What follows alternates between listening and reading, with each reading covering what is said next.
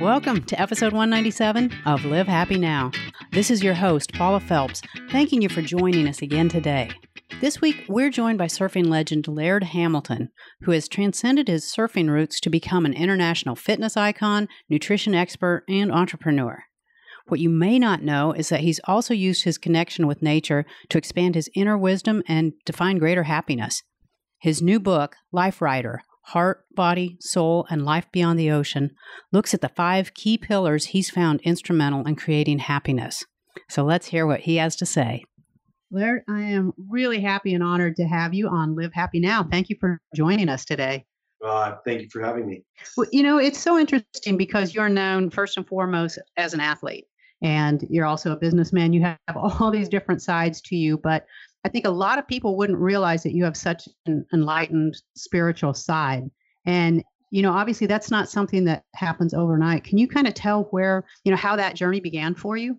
Well, I, I would have to attribute a lot of my inward reflection to well, my upbringing and, and you know, kind of being raised in in Hawaii in such kind of awe-inspiring, incredible environments. And I think there's I have to always give my mother a huge amount of credit. My the DNA is from her and and just her, you know, her as a person. I think it's a combination of a bunch of things, and I think it's it's evolved over time.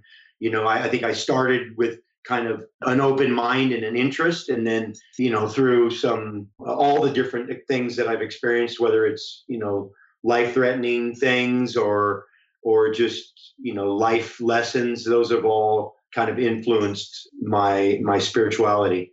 And I really like how you've defined these five pillars. What really amazes me with this book, Liferider, is that you cover so much ground and you do it rather efficiently. Like you get through this book and you really feel like you can understand, I can understand each of those five pillars and how they relate to me.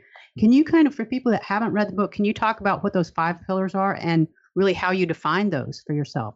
Yeah, I always talk about life like a tire, like like spokes. You know, you have all of these these pieces and if any one of any one of the spokes is out then the tire doesn't roll and it doesn't roll well you know and so I, I, think that people think hey i'll just be in great shape and that that physicality would be one. Or there's a spiritual aspect to things there's a emotional like uh, your relationships your you know those how important that is. If, if things aren't right at your house how can you your tire roll correctly? If you're physically not healthy how can your tire roll correctly? You know if, if you don't have aspects in your career going or you know how you you know your your survival uh, that how can it roll correctly? So i you know i think there's there's more than just the five pillars. I think we just chose those because those are kind of the main hub of existence? But the fact is is that you know what you watch what you read who you hang out with. I mean, all of these things influence your wellness. I mean, you just can't, you know, I, I think we think, oh, well, I'll just make a bunch of money and that's going to make me, I'll be happy. And I'm like, well, you see a lot of wealthy, unhappy people out there. And, you know, and you, you think that, you know, I'll just be the best. I mean, I always thought if I just was the best at something, that that would be sufficient. And then you realize you can be the best at anything. And if you don't have good relations, if you don't, you know, have beliefs and hope and, and faith and all of those pillars, you just life is lacking something. There's an emptiness to it. And and you know, and and it's an ongoing struggle. It's easy to just lay things out. I mean, you know, you I think the book is just it's our attempt at sharing some of the things that have benefited me. But you know, this is an ongoing struggle that I think we all are constantly in, and, and the struggle ends when when you die. You know what I really was impressed with in this book is how honest you are and how raw you are at just kind of laying yourself out there. And instead of setting yourself up as like, well, this is how you should do it, you're advising us, but you're also saying, I am so human and I have fallen short so many times. You does that make you feel vulnerable or is that just important for you to be able to show people that you are just someone else who's trying to follow these same principles? I think it wouldn't be truthful if I if I tried to say that I don't have these struggles and that it's not a continual process, that wouldn't be honest. And I think people can can sense uh, insincerity, and I and so I feel like that I can be more effective. And if I help one person, and if one person takes one piece from this and it benefits their life, then it makes it worthwhile because I know I've benefited from the things that I've learned from other people that I respect or admired. And I might not respect everything that they do, and I, I might not admire everything that they do, but there may be an attribute that I took from them and I said, wow, and it made a difference in my life. And so I feel like that's I always because I'm a father and and and a husband and a friend, and, but you know as a, as a parent, you can say whatever you want, but they're just watching what you're doing. So let's try to at least at times the best we can make those two parallel. Let's make what we say and what we do, you know, run together, and it's a, it's a lot more effective. And, and then you don't need to look back as well and be a hypocrite. You know, one thing that surprised me, and I think a lot of people would be surprised, is that you start this book talking about death and fear which is not normally what you think is going to be the the lead in in a book that is very much about you know motivation and enlightenment. But can you talk about how death your view of death has helped you in your success both in business and, and as a human? Well I, I mean the fact is is that it's ever present. I mean that that we're really our the fragility of our existence is something that that should govern our behavior. And there's a certain aspect of the presence of death that forces you into some real good behavior. you know, it's like there's a certain humility that is demanded of of you when you're under threat. And then and I also feel like we have human beings have been under threat in in our entire evolution and that really for the first time in in our evolution we are have kind of diminished the threat we've never really been better, safer, healthier than we are right now, no matter what's going on and, and no matter what's happening in the world. We've never had more food and better health and care and less starvation and less disease and all of this than we've ever been. So I was talking to someone the other day about this. It's almost like why we indulge ourselves in all of this other like all the news about negativity and about death and dying and whatever and it's almost we find that almost interesting and i question why that we do and is that because we aren't threatened by it? So but we have this mechanism that is so deeply ingrained in us that we need to continue to indulge ourselves in it. I, I, don't know. I'm just i'm trying to figure it out myself but i do know one thing that when you are threatened or by death it brings a value system and a perspective that is extremely healthy. It's extremely good for you. I know I, I have a saying, you know, that that uh, everybody, if everybody just scared themselves once a day, would be a better world. And I think that um, there's a lot of truth to that. And I don't mean just kind of merciless fear. I mean, I'm talking about just healthy. You know, hey, scare yourself, just like whoa, that you know, and have that adrenaline effect, and have that your system be threatened for a moment, just to kind of bring everything back down to like, okay, you know, it's. I mean, it's we're fortunate that we're not being threatened and that we have not all of us are being threatened and that we have a, our health and that we have our our family and all of these things and and I think that that you know I have a friend who's since passed but you know he used to talk about in business he said you know he'd be in a big deal and, and people would be flipping out and he'd be like well this is not life threatening like I was in the war he, you know, that's what he said. He because he was in the Korean War, and he was like, you know, this is after being in war. He's like, this isn't threatening. Like you realize this is not. We're not. This isn't life threatening. This is just we're going to succeed or we're going to fail. And I think I think having that perspective, that healthy perspective, puts you in a position of power. I mean, a position, and you'll end up succeeding better when you come into the a situation with that mindset. Do you think that your time as a surfer, like you have taken on some big waves, you've taken on some dangerous situations. Do you think that helped form that viewpoint? Absolutely. I mean, my first of all, my I mean, I've had a I've had uh, more than my share of of you know life threatening situations where I thought, well, man, this looks like it's going to be the end, and had time to think about it. I've had extended ones, uh, like lost at sea kind of scenarios. I've had ones where I was just being held under, and I thought, well, I'm not going to get back to the surface. Every time I've ever had one of those, it it had an influence on me. I, I always say, you know, that that you know, I talk about it kind of rounding the hard edges, and then you know, my wife would look at me like, oh, oh really? Like, like, like, you think that that did that? But but I, I would say that that those all of those have had an influence on me in my life and there's no way that, that they couldn't so i know that you know listen the ocean has been one of the greatest teachers in my life if not the greatest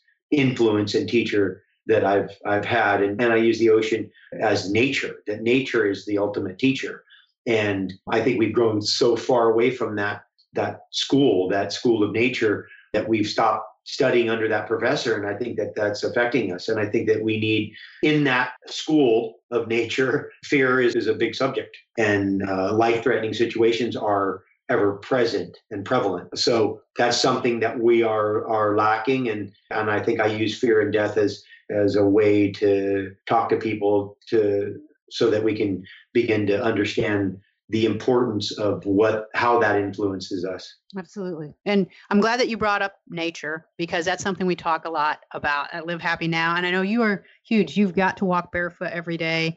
And i love that you brought up so much about nature. You know can you talk about how your philosophy of how crucial it is that we are out in nature every day and do something to connect. One of the ways that I would describe nature is that we are it and it is us. And so it's kind of like when you go walk in nature, you go walk with yourself. And so, in a way, having a deeper relationship with nature is having a deeper relationship with yourself because we're from it and it's from us. I mean, we're all, it's all one. And so, and I think that, that that that relationship and harmonizes us. I think there's a, I mean, listen, walking barefoot and breathing oxygen from plants and, and, and being in sunlight. And I mean, these are all foundational elements of existence. And so to not engage with those on a regular basis is, I think it, it, it taints our view of the world. I think it doesn't allow us proper perspective of the planet and of course of living organisms in nature and living you know and plants and animals and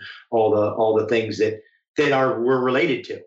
So it's like it's like not knowing your family. It's like you know how is it important to know your family? I think it's quite important to know your family. Maybe some of them you don't want to know quite as well as some of other ones but this is a family that you get to choose which ones you want to know and which ones you don't. But i would definitely want to understand and and spend time with those parts of my family that you know that intrigue me and it does something i mean the color green alone affects mood and and i mean it just uh, there's so many the list of the benefits of being in nature and having a relationship with nature are, are beyond count. Yeah and i love that you brought up the fact about the color green. You had some information in there i'd never seen before about what the color green does to you so I found that if nothing else, people need to pick up this book just to find out what the color green is going to do for them. No, so, exactly.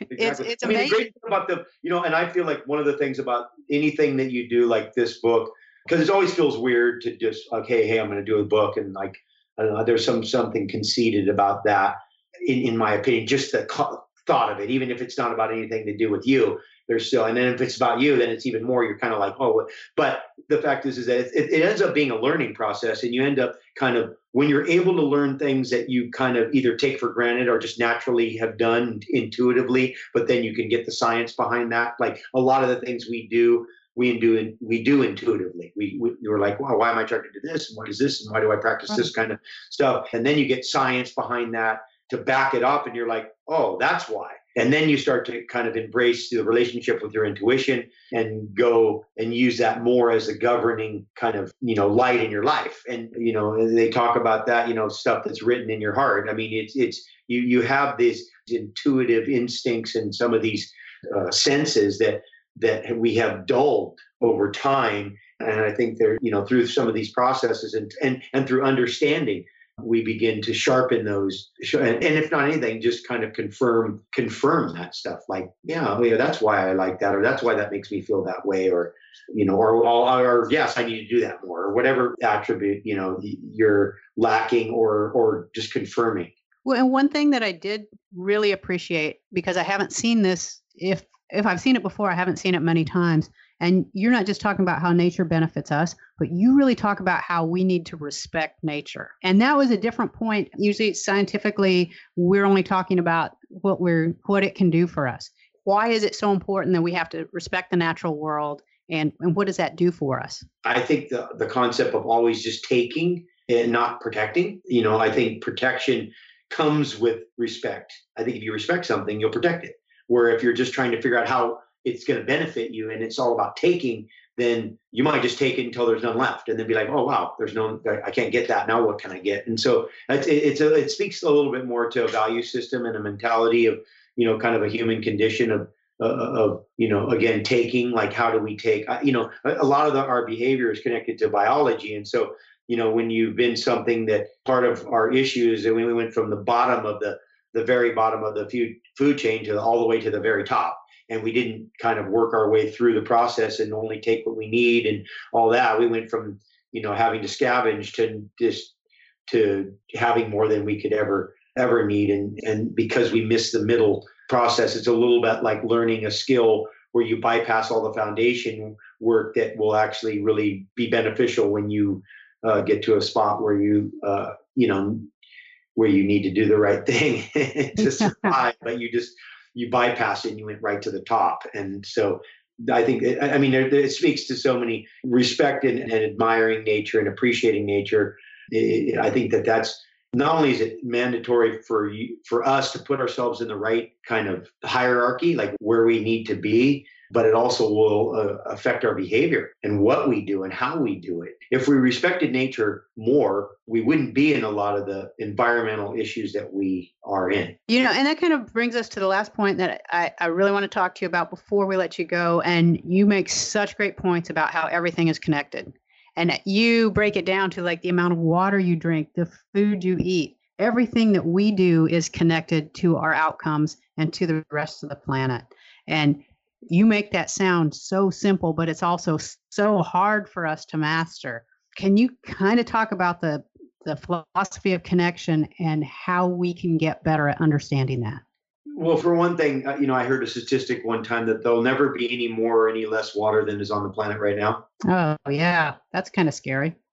Yeah, but just as a concept, just as an understanding, and that I mean, if you the only way you can really lose weight is to breathe. You know, you have to breathe the the broken carbon, you know, out. And so when you start to understand how the system works, then you realize how connected that we are to it. And that's not that's only the the, the visible, right? That's what we can see. The fact is is that energetically we we can't see. I mean, there maybe there are a few of us that have the capacity to see energy, but energetically we are it's all connected. And you know we're connected by what we see. So how connected are by you know are we by what we don't see? And you know and, and the air from china arrives on the west coast of you know the united states in seven days. I mean it, you know we're, we're it's not as big as we think it is. And i think we just think there's a vastness to it that it just there's no end. But in a way it's like we're in one cell. And energetically we're we're connected and environmentally we're connected and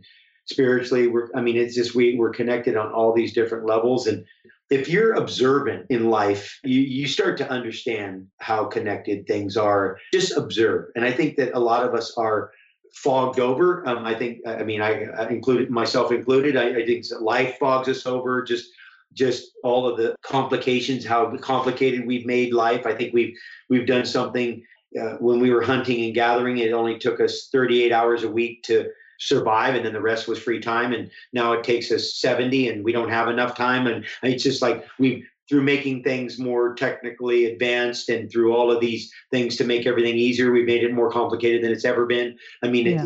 it, and more connected, but yet more disconnected than we've ever been. It's like you know, I, I think it's it's really a process of observation. I think that you just we need to be a more observant. I think being observant and some of the of the most intelligent humans that have ever walked the earth were just understanders, observers of nature, you know, understanding and observing human behavior. Again, we always make jokes, you know, common sense, the most uncommon sense. I don't even know why they call it common sense. But, you know, again, it's about uh, observation and about being observant and, and, and being considerate. And, and, you know, in Hawaii, it's, it's as you, when you grow up in Hawaii, you're so connected to the environment and we're real cautious about people's space and respectful. And I think when you're, when you grow up more connected to kind of our more tribal existence, which would be that we would be around less people. You be you're super connected because you're you're connected to nature to survive, and you have to be aware. You have to be highly aware of, hey, there's a storm coming. Hey, there's a thing. Uh, you know, it's like why do animals run away from a tidal wave before it even arrives? I mean, days before, like animals just all run away and you know, right before a tidal wave gets there, where we're still just hanging out, going, "Wow, there's a giant wave coming." Um, like, gosh, it looks bad there. You know, we become numb to our relationship with the earth and we become we really lack observation and and and which results in a lacking understanding and and so i think it's all i think it's important to you know to, we have that mechanism in us. I think it's important to continue to de- develop it. I talk to people about you know if you have an intuition about something and something you see some situation and you go oh, yeah that's that's going to be a problem. Well then you should act on that. What happens is that is actually a skill that you that you have a mechanism that you have that you can begin to hone in on again. And i think there's a lot of those inside of us that have gone dormant. And there's physical ones there's spiritual ones there's emotional there's all of these different levels to that. And i mean there's we have skills to survive intuitively and we have these these these reptilian brain that allows us to do all kinds of physical feats. And obviously there's um, spiritual ones that we have that will allow us to do spiritual feats. And I, I think that that's something that's it's a field of interest in my opinion and something to learn and once you start practicing those once you as you said, you act on your intuition and you see it reinforced, it gets easier. You build your re- intuition and you're more likely to act on it. It's a muscle. It's a muscle. Yeah. It's it's if you think it's not a muscle, it, try it, try it, and, and be surprised. And so, you know, these are all just muscles. It's like vision is a muscle, hearing's a muscle, and so is intuition. You know, so is instinct. So is I mean, these are, are these are muscles, and uh, you know, a lot of these are just have been dormant because we've somewhat dominated our environment to the point where we don't have we don't need them like we've had to to survive. And so but yet i believe that they are going to be the thing that allows us to really get through the real challenge which will be when we kind of destroy completely finish up what's left of nature. If we can you know hopefully we can stop before then and and and at least protect what's left and begin to restore and and recultivate you know some of it Laird, this is a beautiful book. It's to me, it's kind of a reset button for people who might know some of this, but we get so we forget. We forget that we know these things. And yeah. I think for others it's going to be a completely new discovery. So which will which will be great. Which will be great. Listen, listen, like I said, if, if if I have one person come to me and say, Hey, that I really did did something and changed everything, and you know, for me that's sufficient. In a way, I feel like a lot of these things are things that were given to me. I'm just passing it on and, and are trying to pass it on in the in the ways that best make sense to me. That was Laird Hamilton, author of Liferider, Heart, Body, Soul, and Life Beyond the Ocean. Visit us at livehappynow.com to learn more about how you can follow Laird online and where to go to learn more about his five pillars. We hope you're already a subscriber to Live Happy Now, but if you're not, you can find us on the Pandora Podcast Network, Spotify, SoundCloud, and on iTunes and Google Play. Just find us on your favorite platform and then hit subscribe so you'll never miss an episode. That is all we have time for this week. We'll meet you back here again next week for an all new episode. And until then, this is Paula Felps reminding you to make every day a happy one.